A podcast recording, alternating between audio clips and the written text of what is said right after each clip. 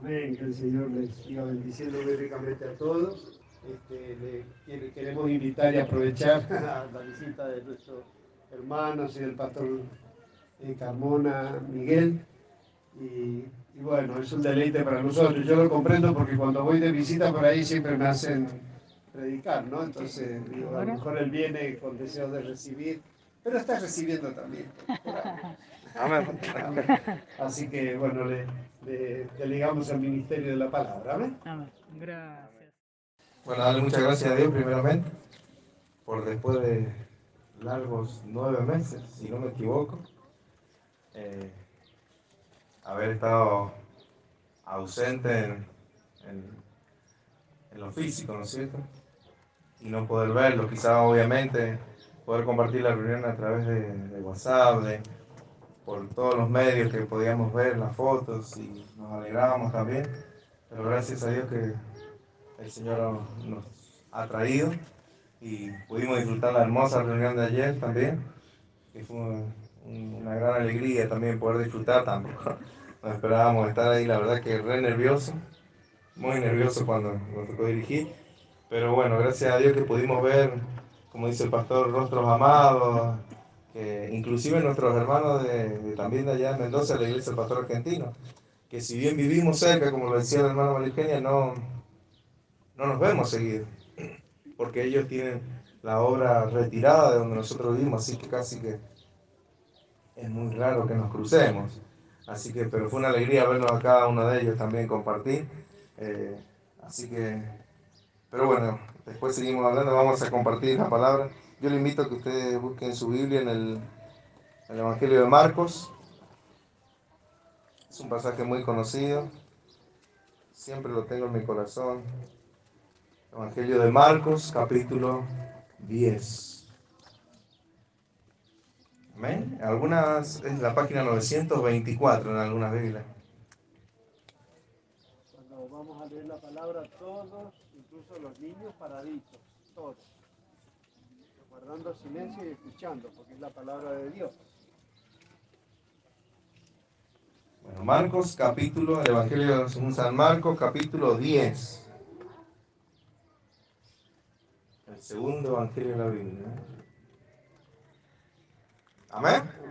Entonces, Marcos capítulo 10, versículo 17 en adelante. El joven rico. Al salir él para seguir su camino, Vino uno corriendo, hincado la rodilla, hincando la rodilla, perdón, delante de él, le preguntó, Maestro bueno, ¿qué haré para heredar la vida eterna? Jesús le dijo, ¿por qué me llamas bueno? Ninguno hay bueno, sino solo uno, Dios. Los mandamientos sabes, no adulteres, no mates, no hurtes, no digas falso testimonio, no defraudes, honra a tu padre y a tu madre. Él entonces respondiendo le dijo, Maestro, todo esto lo he guardado desde mi juventud. Entonces Jesús mirándole le amó y le dijo, una cosa te falta, anda, vende todo lo que tienes y dalo a los pobres y tendrás tesoro en el cielo. Y ven, sígueme, tomando tu cruz. Pero él, afligido por esta palabra, se fue triste porque tenía muchas posesiones. Entonces Jesús mirando alrededor dijo a sus discípulos, cuán difícilmente entrarán en el reino de Dios los que tienen riquezas. Amén. Gracias, Señor Jesús. Gracias, Padre bendito. Gracias, Señor. Tu santo que nos esté, Señor, dando el discernimiento, que hables a nuestra vida, Señor, que hables a nuestro corazón por medio de tu palabra, por medio de esta preciosa palabra, Señor, que nos has dejado para que podamos estar siendo edificados, Padre. Bendice toda la iglesia, Señor. Que todo lo que hagamos sea para honrarte, para glorificarte, para bendecir tu santo, precioso y divino nombre. Te damos gracias una vez más. Gracias por estar aquí reunidos, Señor, siendo un cuerpo en Cristo. En el nombre de nuestro Señor Jesucristo le decimos amén. Y gracias, Señor Jesús. Gracias, Señor. Alabado, alabado. Bueno, la verdad que, como les venía contando, darle muchas gracias a Dios por todo lo vivido. Eh, han sido nueve meses de mucha de bastantes preguntas, incógnitas. Ustedes son conscientes de las cosas que han estado pasando, ¿no es cierto? ¿Cuántas veces nosotros como creyentes nos preguntamos por qué, para qué, ¿no es cierto? Y haciendo un poco la duda de lo que estamos viviendo, de los tiempos que estamos viviendo, ¿no es cierto? Cómo la gente se, se volvió más, eh, podríamos decir, eh, con un corazón en más búsqueda, ¿no es cierto? Y también vemos, por otro lado, que hay una búsqueda, pero media como que una búsqueda de emociones solamente. Y, y a mí también me ha pasado muchas veces eso. Porque a veces buscamos simplemente emociones. Por ejemplo, a mí me, eh, me toca mucho con el tema de, de, la música, por ejemplo. Yo amo la música, ¿no es cierto?, desde que llegué a la iglesia, pero también es cierto que la música eh, a veces uno la confunde y produce un estado de ánimos. No necesitamos estar en la iglesia a veces para sentirnos contentos con una alabanza, porque en el mundo la gente pone un tema y de repente se les sube el estado de ánimo, ¿no es cierto? Porque la música a veces alegra a la persona que está triste, entonces a veces esa confusión y tantas cosas que varían, entonces meditando, ya han pasado varios años desde que yo llegué a la iglesia, ahora tengo 37 años y la verdad que no voy a decir como por ahí dicen algunos pastores, Dios me habló, pero sí es cierto de que cuando uno lee su palabra, Dios viene, es que Dios está trabajando con uno, ¿no es cierto? Dios viene trabajando todo el tiempo con Por eso me, me, parece, me pareció tan importante y tan de Dios, o sea, la palabra de ayer, escucharon la palabra de ayer, volvámonos a la palabra. Es tan cierto que hoy en día eh, es todo tan, tan volátil. Sí, ustedes fíjense, ustedes se, meten a las redes y sí, hay un montón de frases bonitas, eh, versículos. Entonces uno cree que, que con eso ya está, me leo una frase hoy día y chao, listo, ya está. Y no es así. No es así. Eh, inclusive, inclusive, lo que están haciendo el instituto, lo que están completando, a veces es mucho más que completar una guía o un práctico. Estar con, con, la palabra de Dios. Sentarse a la mesa con el Padre a meditar en su palabra. Es mucho más. Entonces, y vemos que hoy en día estamos escaseando de eso. Eh, haciendo uno de los estudios de las, de las epístolas pastorales, eh, meditábamos con, con unos hermanos de que cómo Pablo, estando en la cárcel, escribía de parte de Dios, obviamente, inspirado por Dios. Pero cómo, obviamente que tenía el rollo, pero cómo hay cosas que la tenía en su cabeza. Estaba todo aquí, en su corazón, en su mente, permanente. Y por eso uno de los pasajes, uno de los pasajes que más me a mí me toca mucho es el del joven rico. ¿No es? Un joven que nació, como decía ayer el pastor, en, este, con los judíos, tenía la ley, no tenía necesidad, porque no tenía necesidad.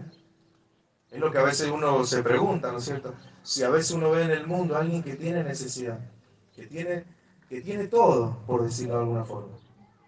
¿no es cierto? Y que inclusive hasta tiene salud. Entonces, ¿por qué necesitaría él lo que nosotros tenemos? ¿Por qué lo necesitaría? Si hay gente que la está pasando re bien, a pesar de la pandemia. Inclusive hay gente que se aprovechó de la pandemia para hacer quizás hasta sus negocios. Entonces, ¿por qué, es, ¿por qué necesitamos de Dios? Este joven tenía todo, pero dice que cuando llegó a los pies de Jesucristo, fíjense el versículo, e hincando la rodilla delante de él, le preguntó, Maestro bueno, ¿qué haré para heredar la vida eterna? Esa seguridad, ¿no es cierto?, que él necesitaba.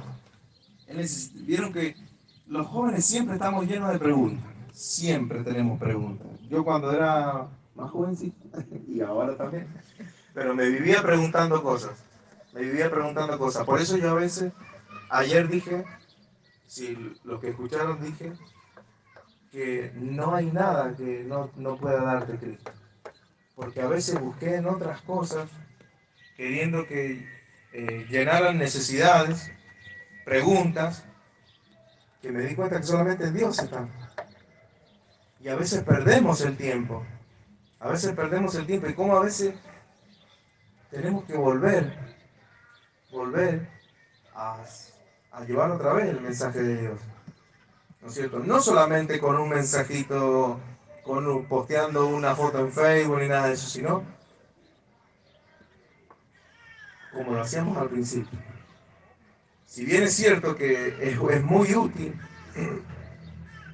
las redes son muy útiles, porque son una manera también de, de, llegar a lugares donde quizás no vamos a llegar, pero no tampoco por eso perder lo otro, ¿no es cierto? Miren, y hay algo que me sorprende esto. Mire, Sincando le preguntó qué haré para leer la vida eterna. El 18 dice, Jesús le dijo, ¿por qué me llamas bueno? Ninguno hay bueno, sino solo uno Dios. Pensando un poco en esto, digo yo, eh, ¿vieron cuando, le, cuando leemos en Romanos que no hay ni siquiera un justo, ni siquiera uno? Solamente Cristo, Cristo tenía que morir por nosotros en la cruz. Una vez estaba, leí un ejemplo que me pareció muy bueno, es, por ejemplo, haga de cuenta que yo a ustedes somos familia, y yo le digo, eh, por ejemplo, la voy a tomar a María Eugenia, le digo, María Eugenia, venga conmigo que yo la voy a llevar a un consultorio que es espectacular y que a usted le van a solucionar el problema. Y ella me dice, pero ¿cómo? No, no se preocupe, usted no me pregunte nada, venga conmigo, confíe en mí. Simplemente confía en mí. Vamos al consultorio, el médico la atiende y le dice, mire, la cirugía que usted va a tener va a quedar como nueva, va a hacer de cuenta, va a poder volver a, hacer, a rehacer su vida, no va a tener ningún problema. Y ella, me, y ella me va a decir, pero si yo no tengo nada. O sea, ¿para, ¿de qué cirugía me está hablando? Usted no se preocupe, confíe, porque el médico la va a operar. ¿Usted se cree que yo una persona podría depositar así su confianza. Usted se dejaría operar así de la nada porque alguien le dijo, bueno, vamos a operarte. No, si yo a ella no, no le hago ver, no hago, no le hago ver, o no le hago que se haga unos análisis para descubrir qué es lo que ella tiene y darle un diagnóstico de la enfermedad que ella está padeciendo y por qué necesita ser intervenida quirúrgicamente, ¿por qué ella va a confiar en el médico y va a confiar en mí si no sabe qué es lo que tiene? ¿Por qué va a necesitar una operación de la nada? Entonces ella necesita saber qué es lo que le pasa, necesita saber qué es lo que tiene. Entonces nosotros hoy en día necesitamos hacerle ver al otro que necesita a Cristo, sea la persona que sea, sea con muchos bienes, con pocos bienes, sea la persona que usted crea más buena de todo el mundo, pero necesita a Cristo. Necesitamos a Cristo en nuestra vida. Lo necesitamos a Él. Él es la única fuente de vida. Es el, él es el camino, la verdad y la vida. ¿No cierto? ¿Y cuántas, cuánto el mundo se pelea por buscar la verdad? Por buscar un camino, por diferentes variantes. Pero sabemos que solamente en Él está la vida y está la verdad. Solamente en Él. Pero por eso es importante que siempre necesitamos estar continuamente, ¿se acuerdan del mensaje que dio el pastor? Buscando continuamente, pero continuamente, porque esto no es algo que, ah, yo me entrego a Cristo y listo, por obra de arte, y... es como ayer decía el pastor, Dios nos ha mandado también a hacer obras. No es solamente creer y ya está. Dios nos ha mandado a hacer obras. Y miren acá, dice Jesús le dijo, ¿por qué me llamas bueno? Ninguno hay bueno, sino solo uno, Dios. Y Jesucristo le dijo, los mandamientos sabes, no adulteres, no mates, no hurtes, no digas falsos testimonios, no defraudes, honra a tu padre y a tu madre. Acá hay muchas de las cosas de la iglesia que las sabemos. ¿Cuántas? Podríamos decir varios tenemos. Inclusive muchos de los que pasaron años, años recibiendo la sana doctrina, no están aquí. Muchos. Entonces, Jesucristo le dice los mandamientos, ¿sabe? No adulteres, no mates. Yo le podría decir a usted, ustedes saben lo que tienen que hacer, ir a la iglesia, orar, preparar la lista, tocar la guitarra, tocar un instrumento, servir a Dios, predicar el Evangelio. Tantas cosas que nosotros las hacemos inclusive a veces automáticamente. Porque las hacemos automáticamente, venimos a la reunión y es como que nos ponemos un chip, somos automáticos. Pero a veces, ¿cuántas ¿cuánto disfrutamos? ¿Cuánto disfrutamos de lo, que estamos viviendo? De, de valorar el que estamos uno al lado del otro compartiendo esto tan precioso. Con el pastor hablábamos el otro día, que por la gracia de Dios tuvimos la visita del pastor en la colonia, de que cuán importante es, ¿se acuerdan los dos principales mandamientos que Jesucristo dijo? En esto se resume la ley y los profetas. Ama a tu Dios toda tu mente, con toda tu alma, con todo tu corazón, con toda tu fuerza. ¿Y el otro? Ama a tu prójimo. Y a veces venimos a la iglesia creyendo que estamos a cuenta con Dios o quizá con el pastor, pero si no te gusta la cara de tu hermano, y estás en un problema. Si no te gusta el carácter de tu hermano, y te vas con eso en tu corazón, y estás en un problema. Estás en un problema porque yo he visto, no me lo han contado, irse personas de la iglesia por no estar bien con su hermano. Porque es importantísimo. Cuando Cristo venga, ¿En qué conocerán que son mis discípulos? En que os améis uno a otro. Si no nos amamos, hermanos, si no valoramos el estar juntos, por algo Dios, obviamente que venimos de diferentes lugares, de diferentes formas de pensar, pero somos un cuerpo en Cristo. Y el ojo nunca puede pretender, usted imagínense en su cuerpo el ojo peleándose por ser nariz y la mano peleándose por ser mano, por ser pies. Imagínense el problema en el cual estaríamos si la boca quisiera ser los ojos. Y si Dios te ha puesto ahí, dale gracias a Dios por lo que son, por lo que Dios te ha dado. Porque cada uno de los que estamos aquí, valemos la sangre de nuestro Señor Jesucristo. Entonces, ¿por qué vamos a estar enemistados con el otro? Oremos por el otro. Han pasado muchos años y yo vengo a la iglesia de y también me he tenido, como quien dice, cosas en el corazón que quizás no me han gustado. Pero siempre Dios hablándome, es tu hermano. Orá por tu hermano, no lo juzgues. Orá por tu hermano. Obviamente pidiéndole oración a nuestro pastor, ¿no es cierto? Para que Dios esté en pleno conocimiento, pero yo he visto, yo he visto hermanos fuera por no amar a su hermano que está al lado. Por eso, ¿cuántos de nosotros sabemos todas estas cosas? No adulteres, no mate, no robe, no hurte, las sabemos de memoria. Y tantas cosas, actividades de la iglesia y a veces el hermano me miró mal y me fui a la iglesia. Hacemos toda una vida trabajando en, la iglesia, en muchísimas actividades, me ofendió el hermano y como quien dice vulgarmente me las tomó. Y me fui. Y me fui. Y yo no sé, porque es difícil, pero yo le digo, ámense cada uno. Ámense, si esto es lo, esto es lo principal. ¿A ustedes qué sirve que usted se sepa fechas que se sepa los libros de memoria. Si no tiene amor, ¿qué dijo Pablo? Nada, nada, somos para qué.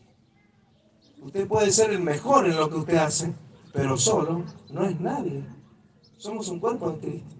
Solo no somos nada. Usted ha visto lo que pasa en, en un equipo de fútbol. Un solo jugador, ¿qué podría ser un solo jugador? Por más talentoso que fuera. Si el otro equipo está bien armado y está bien coordinado, y a ese solo jugador no va a pasar por arriba. ¿Cuánto necesitamos esto de estar unidos y estar juntos? Yo lo digo porque inclusive a mí a veces me ha afectado y a veces me ha sacado hasta el gozo el hecho de no, de no valorar a mi hermano que está al lado. Entonces, mire, sigamos acá. El versículo 20 dice, entonces respondiendo, le dijo, maestro, todo lo he guardado desde mi juventud. todo lo he guardado de mis Sabemos la historia cómo termina. Que se fue triste. Y era la pregunta que el maestro hizo, él respondió bien. Podríamos decir, se 10. Todo lo hizo. Lo hizo todo. Podríamos decir, si Dios nos preguntara a nosotros, ¿vas a la iglesia el domingo? Sí. ¿Vas al mismo? Sí.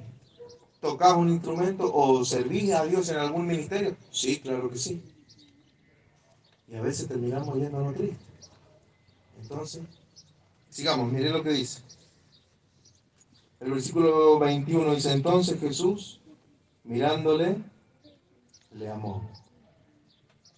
A mí esto me, me mata, sinceramente.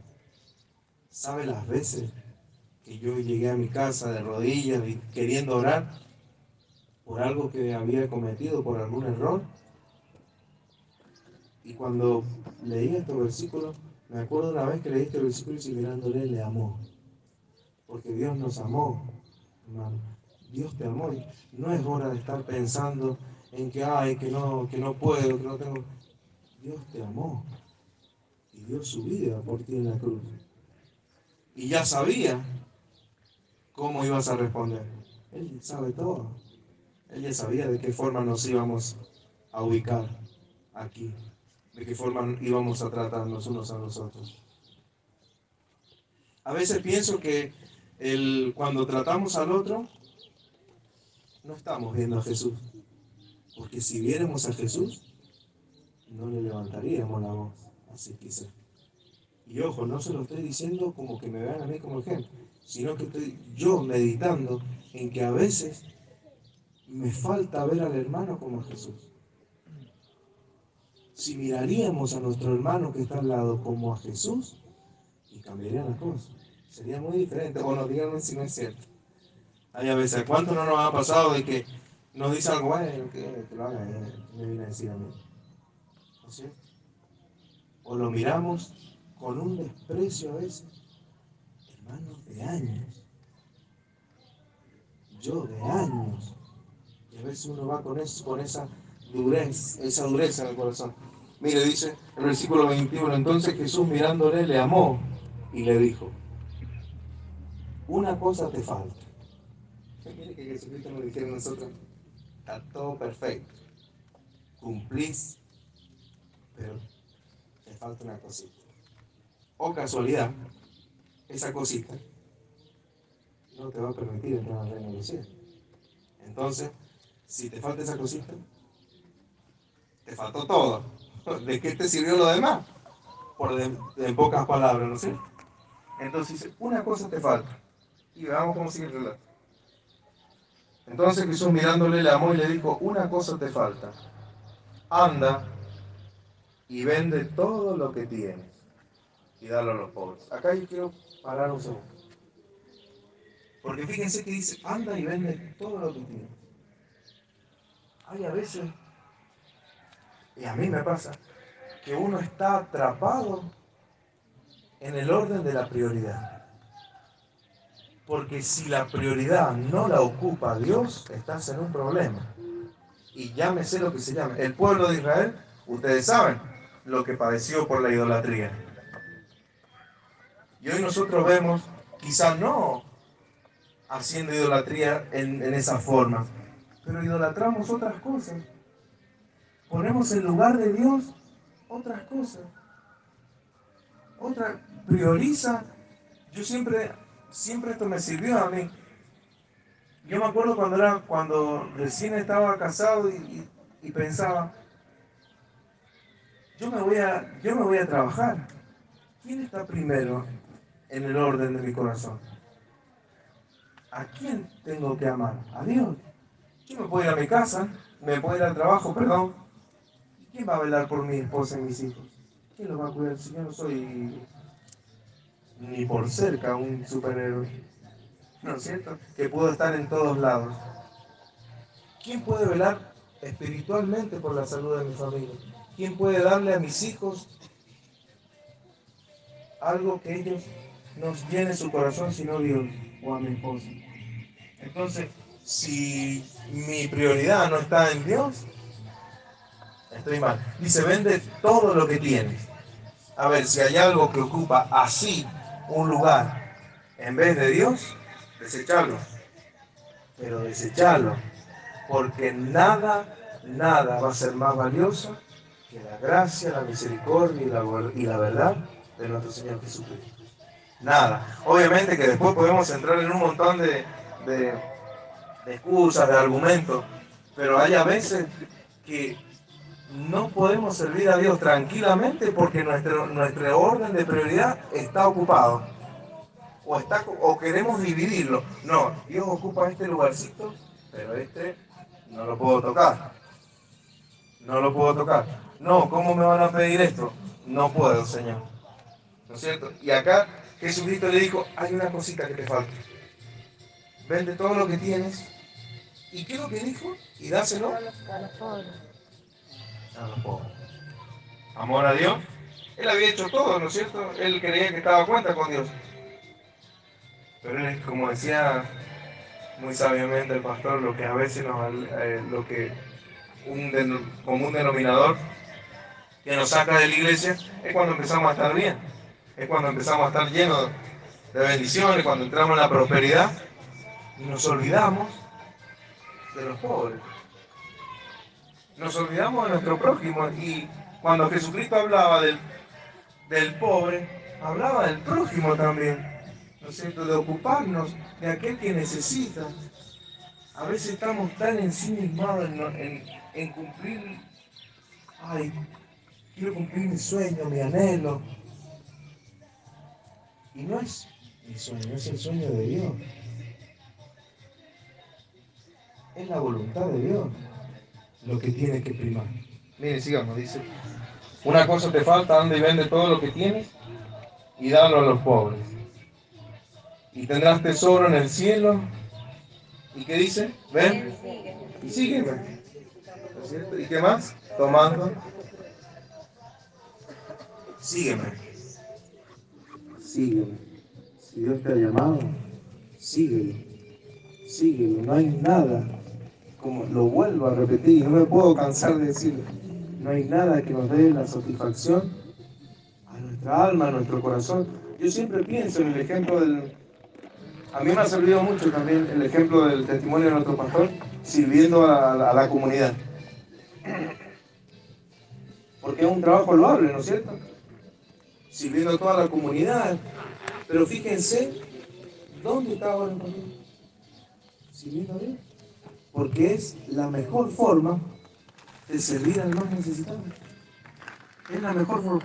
Ni el mundo en su rubro puede ocupar lo que ocupa servir a Dios. ¿Y qué es lo que dice Jesucristo? Buscaba primeramente el reino de Dios, su justicia y todo lo demás. Se va a añadir. Miren, sigue diciendo.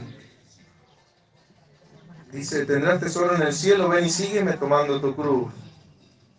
El 22 dice, pero él afligido por esta palabra se fue triste, porque tenía muchas posesiones.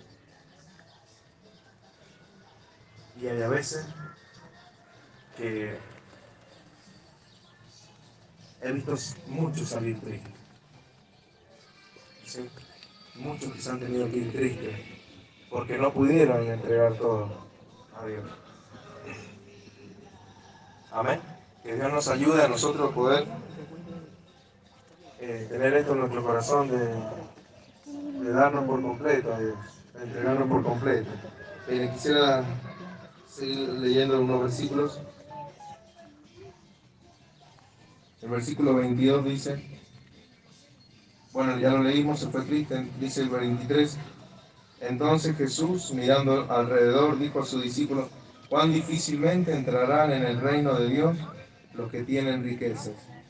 El 24 dice, los discípulos se asombraron de su palabra, pero Jesús respondió y volvió a decirle, hijos, cuán difícil es, cuán difícil les es entrar en el reino de Dios a los que confían en las riquezas. ¿En qué estás confiando? ¿Dónde está siendo depositada tu confianza? Por eso siempre apelo a lo mismo. A ver, ¿dónde está tu confianza? ¿En dónde está tu prioridad? ¿Qué es lo, qué es lo que te lo que te mueve?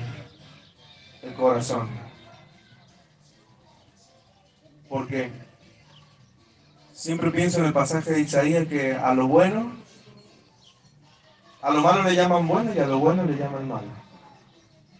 Miren, el mundo cada vez, cada vez el límite se acorta más de lo que es bueno, de lo que nosotros creemos que es bueno y termina siendo malo y lo que nosotros creemos que es malo y, es bueno.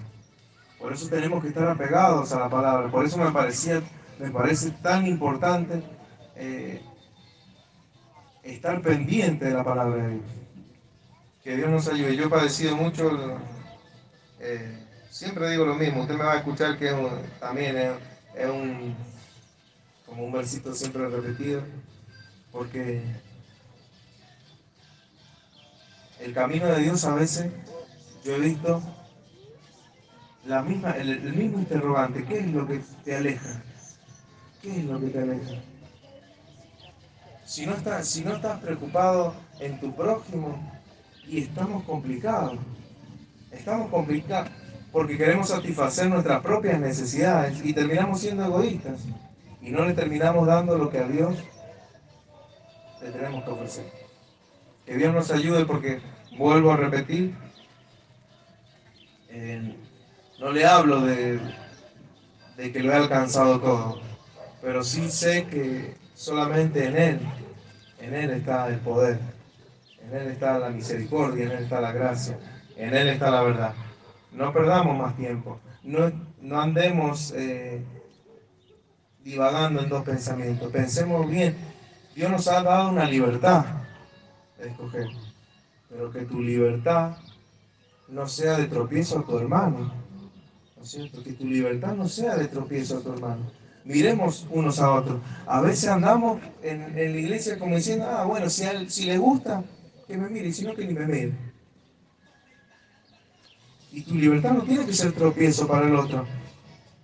En Romanos, cuando Pablo habla de eso, en el capítulo 14, que dice los débiles en la fe, le dice, ya no andas conforme al amor. Si le sos tropiezo a tu hermano, ya no andas conforme al amor. Y es algo durísimo porque el amor es todo. El amor es todo. Podemos tener muchos dones, muchos talentos. Pero si no andas conforme al amor, Mire, yo no quiero buscar ese versículo. Búsquenlo en Romanos, capítulo 14. Eh, haciendo un poco alusión a esto de estar entregado por completo a Dios. De esto que este joven rico deseaba, decía, ¿qué necesito para tener? Para estar en el paraíso, para tener la vida eterna. ¿Qué necesito? Y Jesucristo le dijo, despójate de todo. Anda a vender los Dios nos va a pedir lo que más nos duele. Dios nos va a pedir lo que más nos cuesta. ¿Te cuesta eso? Bueno, Dios te lo va a pedir. Él estaba pegado a las riquezas. Y Dios le dijo, todo lo demás lo había hecho. Si hay algo, por eso digo, si hay algo que en tu corazón está muy aferrado y eso te impide servir a Dios libremente, entonces Dios te va a decir, déjalo. Ven, sígueme. Fíjese el versículo, el, que, el versículo 7 dice, porque en el capítulo 14, el versículo 7 del Romano dice, porque ninguno de nosotros vive para sí y ninguno muere para sí. Pues si vivimos, para el Señor vivimos, y si morimos, para el Señor morimos. Así pues, sea que vivamos o que muramos, el Señor somos. Amén. Somos de Él. Si vivimos, vivimos para Él. ¿Entiende la frase que es si vivimos, vivimos para Él? Vivimos para Él. Ah, no, que yo... Vivimos para Él. Si tu prioridad es vivir para Cristo, hay cosas que vas a tener que dejar de lado. Desde ya te lo digo. Y vas a decir, uy, pero ¿cómo lo vas a tener que dejar? No, que a mí me... Bueno, vos fíjate. Porque si te des de tropiezo, si te es un estorbo en las cosas de Dios, y bueno, dice, ya vamos terminando, dice, fíjense,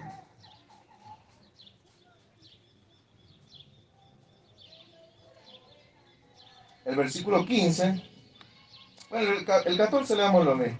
Versículo 14, en Romanos capítulo 14 dice, yo sé y confío en el Señor Jesús que nada es inmundo en sí mismo. Más, para el que piensa que algo es inmundo, para él lo es. Pero si por causa de la comida tu hermano es contristado, ya no andas conforme al amor. No hagas que por la comida tuya se pierda aquel por quien Cristo murió. No sea pues vituperado vuestro bien. Había un gran problema acá, ¿no es cierto? Tenían un gran problema acá los judíos. Porque ellos eh, habían cosas que no podían comer. Y venían los gentiles y ellos no tenían ningún problema, ellos comían cualquier cosa. Pero acá fíjense que le dice, mirad que está al lado tuyo. Si le de tropiezo, y bien dice el 14, yo confío en el Señor Jesús que nada es inmundo. Pablo lo tenía clarísimo.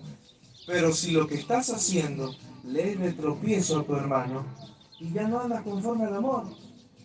Dice el versículo 15, pero si por, la, por causa de la comida tu hermano es contristado, ya no andas conforme al amor. Y el versículo, el versículo 20 dice, no destruyas la obra de Dios por causa de la comida. Todas las cosas a la verdad son limpias, pero es malo que el hombre haga tropezar a otro con lo que come. Dice, bueno es no comer carne ni beber vino, ni nada en que tu hermano tropiece, se ofenda o se debilite. Cuando vaya a hacer algo al lado de su hermano, piense en estas tres cositas. Tu hermano se ofende, tropieza o se debilita y ya no anda conforme al amor. Que Dios nos ayude, porque esto es todo para nosotros. Porque yo estoy bien con Dios. Y el, vieron que nos escudamos a veces, no, no, yo con, con Dios de cuenta y el pastor sabe todo. Y a veces en nombre de eso, pues tenemos libertad para hacer lo que sea. Ah, no, el pastor me dijo así que usted, ah, lo que usted se le dé la gana. Yo, el, pastor ya sabe. Y medio como que lo, lo dice así tan libremente. Y dice acá, que tu hermano tropiece, se ofenda o se debilite. Ah, no, que yo, no, yo no le voy a dar el gusto al hermano. Yo soy así. Y Pablo, por inspiración del Espíritu Santo, es el mismo Espíritu Santo que a nosotros nos ruega, nos dice, tu hermano se ofende, tropieza o se debilita y ya no anda conforme al amor. Que Dios nos ayude. Yo le quiero dejar estos versículos sobre todo, porque a veces, y pensar un poco que en lo que más nos cuesta, Dios nos va a pedir. Y va a trabajar en esas áreas. A veces encontramos un hermano que decimos, qué difícil este hermano. Y Dios está trabajando con ese hermano contigo.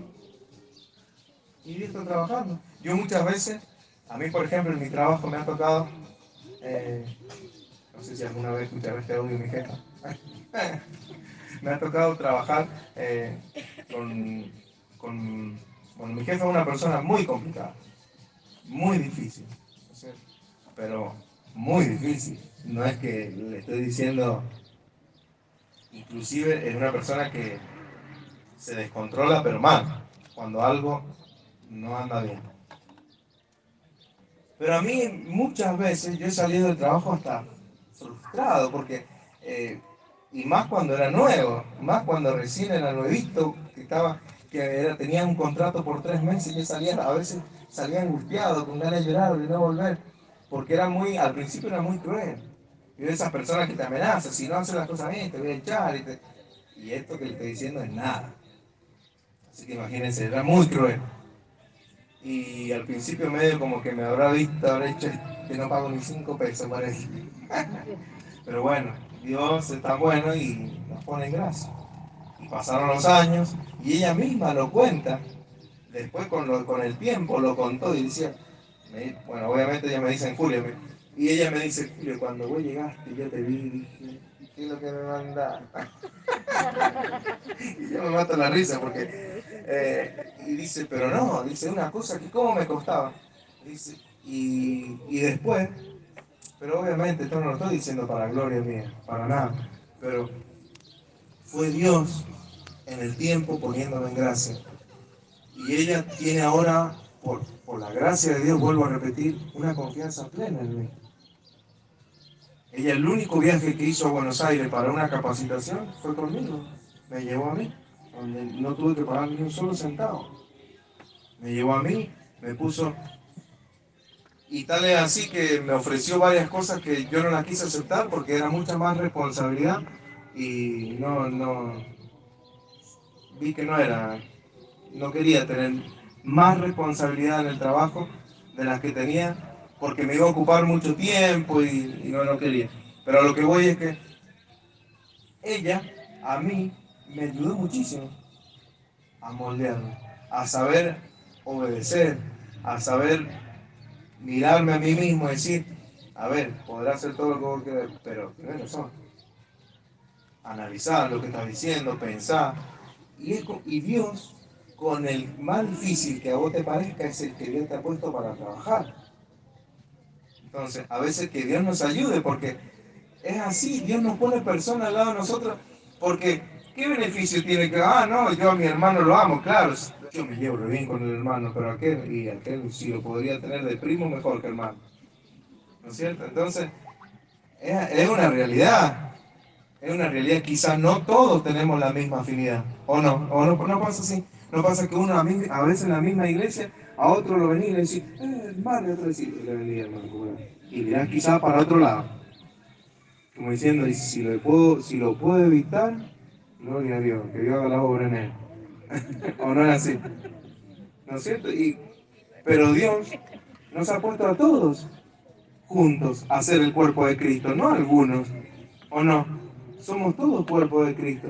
Entonces, yo quiero que usted se vaya pensando en que si usted anda haciendo algo que lo ofenda al hermano, que lo haga tropezar o que haga que se debilite, no anda conforme al amor.